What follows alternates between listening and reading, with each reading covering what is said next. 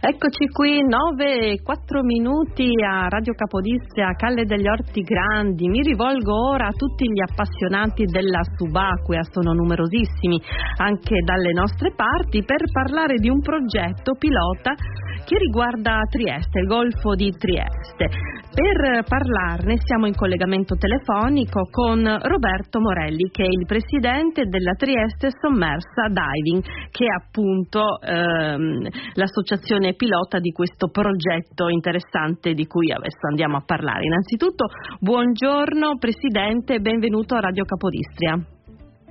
Buongiorno e grazie alla vostra disponibilità e buongiorno a tutto il vostro pubblico. Dunque, dicevo, la possibilità, eh, speriamo eh, anche eh, non remota, di poter, eh, per tutti gli appassionati della subacquea, eh, fare delle immersioni particolari eh, nel Golfo di Trieste, perché ehm, la vostra associazione sta portando avanti un progetto che riguarda appunto un, diciamo, un aspetto molto interessante, quello dell'affondamento volontario di navi per il ripopolamento della flora e della fauna marina e per creare poi dei punti eh, particolari di osservazione dei relitti eh, interessanti per i subacquei. Così ho sintetizzato bene il progetto. Molto bene, molto bene. Bisogna dire che eh, evidentemente il messaggio che stiamo dando da un po' di tempo eh, comincia a passare e viene percepito per quello che è. È perfettamente corretta l'interpretazione che avete dato, è un progetto che eh, nasce dal lontano 2002, quindi sono già 15 anni che la nostra associazione eh, porta avanti questo progetto.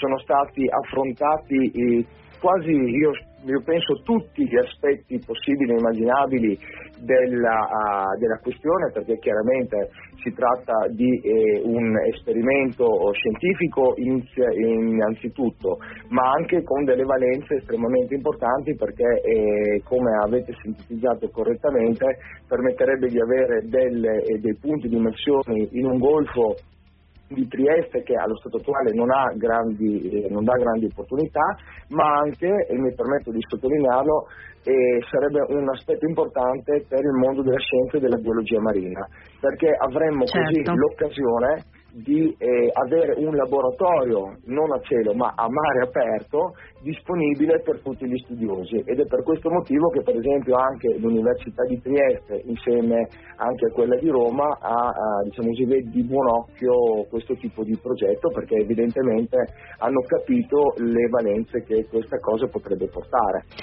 Senza dubbio, ecco, mm, eh, lei appunto ci ha spiegato molto bene che la questione riguarda poi anche lo studio eh, diciamo della, della, flora e della fauna eh, presente su, eh, eh, nel golfo esatto. di Trieste. Ecco, io ho sentito parlare di questo progetto la prima volta, lo devo dire a Next, qualche edizione fa e mi ha affascinato. Nel 2013, ecco. nel 2013 quando noi abbiamo presentato sì. per la prima volta questa tipologia di progetto, esatto. Perché? Era ancora diciamo... Sì. Eh, Prego, prego. Sì, sì, perché poi sono stati fatti degli esempi concreti e esistono al mondo già no? degli, dei, eh, degli, esempi del genere, quindi...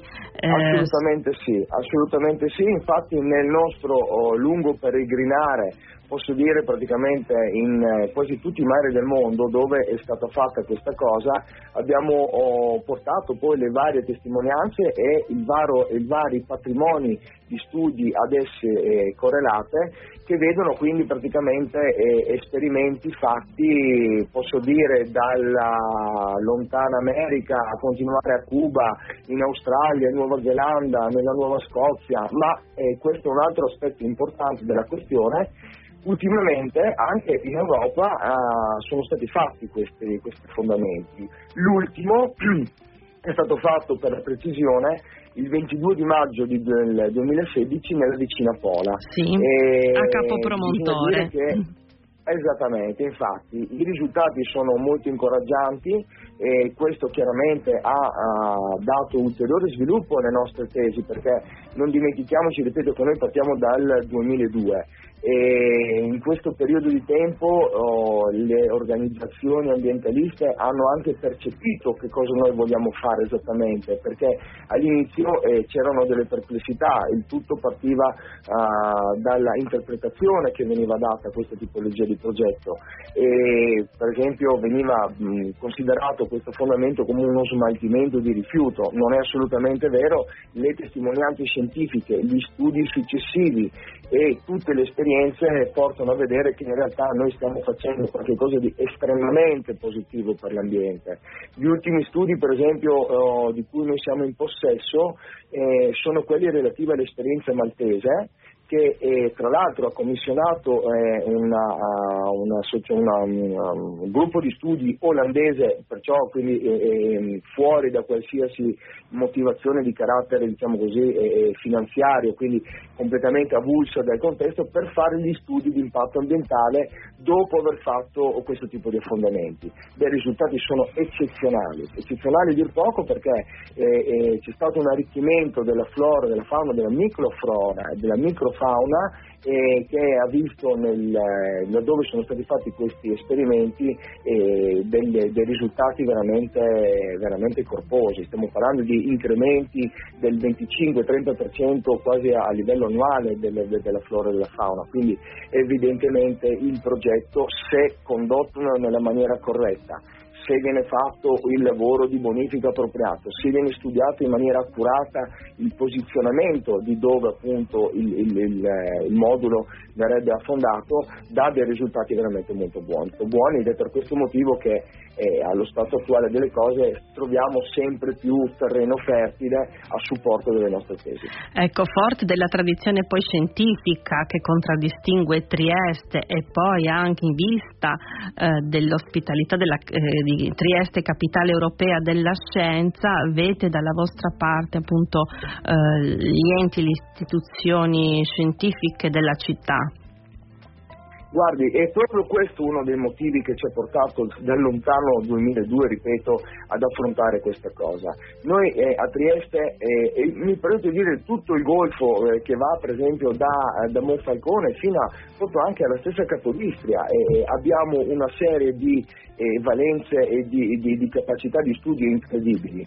E Trieste in questo senso ehm, già nel 2013 quando facemmo la, la, la presentazione Next eh, la candidammo proprio come capitale della cultura del mare europea. Lo stesso ragionamento l'abbiamo fatto in occasione di un evento che noi organizziamo che si chiama Mare Nord-Est, che facciamo sì. normalmente a maggio, quest'anno è stata la sesta edizione, e, e tra i nostri ospiti abbiamo avuto eh, la dottoressa Pericchio, per esempio, che è la responsabile dell'OGS, ma è una delle tantissime persone che hanno partecipato ai nostri lavori e tutti studiosi di fama eh, sicuramente europea, ma mi permetto di dire anche mondiale, che eh, a questo punto secondo me potrebbero dare ulteriore sostegno, ma non tanto alla questione legata specificatamente al turismo, quanto proprio alla questione scientifica. Scientifica, certo. Riuscire poi, esatto, riuscire poi a creare questo, eh, eh, questo studio e questo esperimento in maniera controllata ci permetterebbe poi di affrontare le stesse tematiche su altre zone che non sono quelle del Golfo di Trieste, perché sono tantissime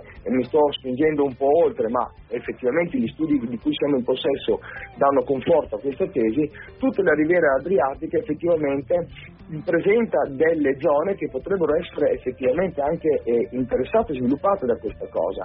Faccio un esempio ancora più stringente. Sì. Il problema della pesca a strascico con questi moduli sarebbe effettivamente eh, ridotto, ridotto. Del, eh, non dico del 100%, ma poco ci manca perché chiaramente la pesca strascico verrebbe ostacolata certo. da, questi, eh, da, questi, moduli che verrebbero messi giù e questo darebbe ulteriore aiuto all'ambiente. Ecco, ci vuole spiegare nel concreto come avviene questa operazione? Sì, intanto bisogna individuare lo, sca- lo, scafo da diciamo, usare. Allora, no? partiamo, appunto, partiamo appunto dalla eh, dall'individuazione sì. del modulo. Il modulo deve avere delle caratteristiche specifiche. Noi a riguardo eh, abbiamo stretto eh, una partnership con la Marina Militare Italiana sì. perché? perché? il naviglio eh, militare, specificatamente, nel momento in cui eh, le navi vengono dismesse, perciò non sono più operative, vengono già intanto parzialmente bonificate. In più sono più controllate di qualsiasi altra nave di tipo civile. Quindi questo già ci permette di eh, agire per esempio nella valutazione in uno studio approfondito dei piani costruttivi della barca stessa per eh, eh, poi affrontare nella maniera più dettagliata l'operazione di affondamento vera e propria. In seconda battuta, quindi individuato lo scafo effettivamente, ci troviamo ad avere anche in, un'altra cosa importante, e cioè il fatto di andare a cercare specificatamente quello che è il, la zona dove andare poi ad affondare il modulo e questo è un altro aspetto sì. estremamente eh, valido da, da, considerare perché ogni eh, zona deve avere delle caratteristiche specifiche, per esempio deve avere delle zone eh, come si può dire ehm, di eh, ehm, sfruttamento alle spalle. Noi per esempio abbiamo dalla nostra a Trieste la uh, miticultura che per tanti anni mm. ha creato dei problemi, quindi la zona in cui noi andremmo ad affondare la, il modulo modulo è appunto una zona che per anni è stata sfruttata e quindi si trova sul fondo una, una, una sorta di tappeto di, eh, di, vecchie cozze che effettivamente eh, a questo punto eh, soffocano l'ambiente. Quindi si tratta poi di andare a pulire e si tratta poi di andare a collocare il modulo in maniera che non crei problemi alle correnti. Una volta fatto questo eh, si passa all'operazione di bonifica vera e propria. Ci sono dei parametri specifici che vengono seguiti noi in questo caso abbiamo fatto un accordo con Plymouth, con l'Università di Plymouth che ha affrontato già anni or sono un, l'affondamento di una nave militare, la Scilla per intenderci, e mm, quindi c'è un capitolato molto rigido e scrupoloso da seguire che ci permetterebbe di affrontare i lavori già con un'esperienza alle spalle. Mm, certo. Stiamo aspettando anche diciamo, di eh, ottenere certificazioni specifiche a riguardo, sembrerebbe per esempio che l'esperienza maltese abbia ah, diciamo così, portato a, ad avere delle conoscenze specifiche di ottenimento delle certificazioni che appunto attestano che il manufatto diventa completamente inerte. Una volta fatta la bonifica vera e propria si procede all'affondamento. All'affondamento del modulo. Uh-huh.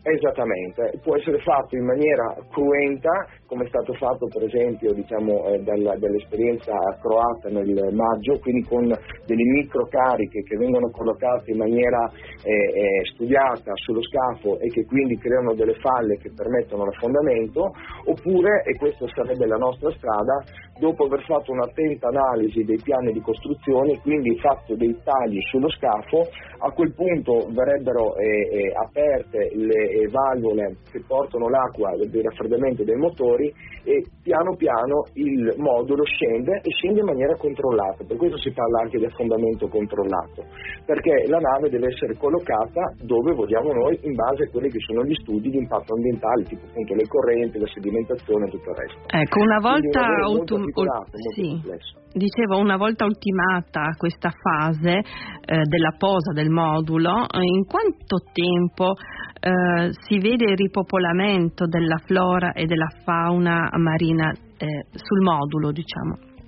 Allora, gli studi di, di, cui noi siamo in possesso ci dicono che molto dipende dalla composizione organica dell'acqua, però e quasi tutti i moduli di cui noi abbiamo avuto testimonianza parlano che già dopo 2-3 anni si comincia a vedere qualche cosa e la maturazione completa avviene nell'ambito dei 5 anni. Quindi 5 anni diventano un periodo eh, diciamo così, in cui il, il, modulo subisce delle variazioni, nel senso degli attecchimenti appunto delle, delle, micro, delle microaghe, dei del, eh, animali bentonici eccetera e a quel punto diventa poi tana per mm. i, i pesci più grandi, creando così una catena alimentare specifica. Cioè, il bello di questa attività è che ehm, ci permetterebbe di avere anche un arricchimento di certe specie, tra l'altro anche di pregio da un punto di vista diciamo, fisico, mm-hmm mm, perché la tipologia di pesce che si viene a creare su questi moduli è la creazione di una catena alimentare. Quindi andiamo dai pesci più piccoli che chiamano i pesci più grandi che chiamano i pesci più grandi ancora. E quindi questo dà un arricchimento completo e molto molto importante dal punto di vista biologico. Biologico, ecco. A che punto è in Consiglio Comunale il progetto che so ha avuto luce verde? Mm, c'è, però parliamo anche allora, di un altro aspetto, no? quello della eh, raccolta di firme a favore del progetto e ci spiegherà le modalità di questa raccolta.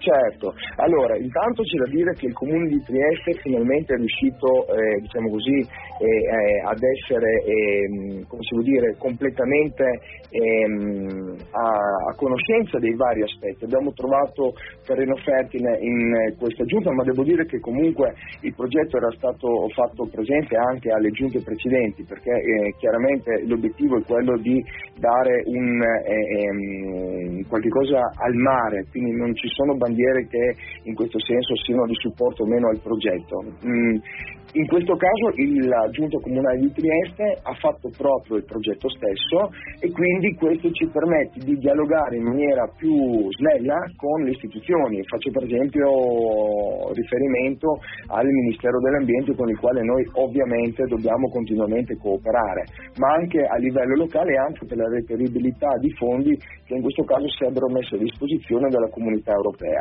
Infatti eh, ci sono delle direttive a riguardo, ci sono dei fondi specifici eh, a riguardo che noi abbiamo valutato nel tempo perché chiaramente le opere di bonifica, le opere di studio eccetera necessitano di fondi. Stabilito questo invece per quanto riguarda la raccolta di firme che noi attualmente stiamo oh, facendo eh, presso il, eh, un negozio di articoli subacquei che è qui a Trieste, si chiama Bignami, è vicino alla stazione, lì mh, la raccolta di firme continua, già, abbiamo già raggiunto quasi le 800 firme in pochi giorni tra l'altro. E, e l'obiettivo è quello di, ehm, quando ritorneremo giù a Roma, di far capire al eh, mondo tra virgolette eh, politico romano che eh, la città di Trieste è d'accordo su questa tipologia di progetto. Perché? Perché chiaramente essendo la prima volta che viene fatto, come ogni prime cose che vengono mm. affrontate, chiaramente può suscitare qualche paura. Qualche, qualche perplessità, sì. E diciamo che è appunto naturale, è, è il primo progetto che riguarda una città italiana di questo tipo, quindi ha bisogno esatto. del supporto eh, appunto eh, della città stessa, oltre che del mondo mondo della, esatto, della, esatto. della, politica. Fino a quando è possibile sottoscrivere la campagna eh, di firma presso Vignami Sub... Sì. Certo, noi saremo sicuramente con il nostro banner e con il nostro banchetto presenti eh, al negozio fino a, sicuramente alla fine di ottobre. E poi eh, molto probabilmente rifaremo un'altra campagna di firme, nel frattempo aspettiamo di andare eh, giù al, al, Ministero dell'Ambiente, e sono stati già avviati i protocolli per ottenere gli appuntamenti specifici, nel caso in cui dopo ci dicono basta, basta firme, abbiamo capito che la città è d'accordo con voi, a quel punto ci bloccheremo, ma fino a quel punto noi non ci fermiamo perché vogliamo far capire esattamente che questa è un'opportunità che la nostra splendida città non può perdersi, anche perché non le nascondo che questa cosa sta solidificando già altre città. Noi abbiamo creato una rete diciamo così, di, di, di, conoscenze in, eh, in, giro per l'Italia e so che ci sono altre due città che sono estremamente molto interessate a questa cosa per ovvi motivi, per analoghi motivi, ma eh, il lavoro che abbiamo fatto, i 15 anni di lavoro si stanno facendo sentire in maniera pesante perché chiaramente gli studi, gli impatti ambientali, le, le, le verifiche, le analisi di costruzione e tutto il resto eh, sono documenti che chiaramente eh, hanno un loro peso e quindi il, questo lavoro questi 15 anni sono, comunque sono importanti. Sono non importanti. dobbiamo però mollare assolutamente perché se non lo facciamo noi prima o poi lo fanno gli altri, quindi è meglio che lo facciamo noi, ma non tanto perché lo vogliamo fare noi, ma perché la cosa di cui noi abbiamo a cuore veramente è il mare noi amiamo il mare, noi siamo subacquei, noi siamo appassionati, io sono appena ritornato dalla Sicilia poco tempo fa e dove ho fatto delle bellissime immersioni nelle sede del, del Plinirio. Che invidia! Tra l'altro, sì, esatto, che invidia! Tra l'altro e, Pat- e Patrizia Maiorca che è una nostra carissima amica sì. e quindi viviamo il mare a 360 gradi. Quindi Eh, noi ecco, ci ma teniamo e so- speriamo sì. che questo progetto faccia bene. Mi unisco, mi unisco, sono un'appassionata di mare, una subacquea anch'io, per cui insomma terreno fertile da questa parte. Io ringrazio mh, veramente tanto Roberto Morelli, presidente dell'associazione Trieste Sommersa Diving, che da cinque anni è anche la promotrice della manifestazione Mare Nord-Est. Ritorneremo a parlare del progetto. Grazie ancora e in bocca al lupo. Grazie tante, grazie a tutti gli spettatori e alle persone che ci stanno ascoltando in questo momento e a presto allora, grazie del tifo che state facendo per noi. A presto. Buona giornata, arrivederci a tutti, salve.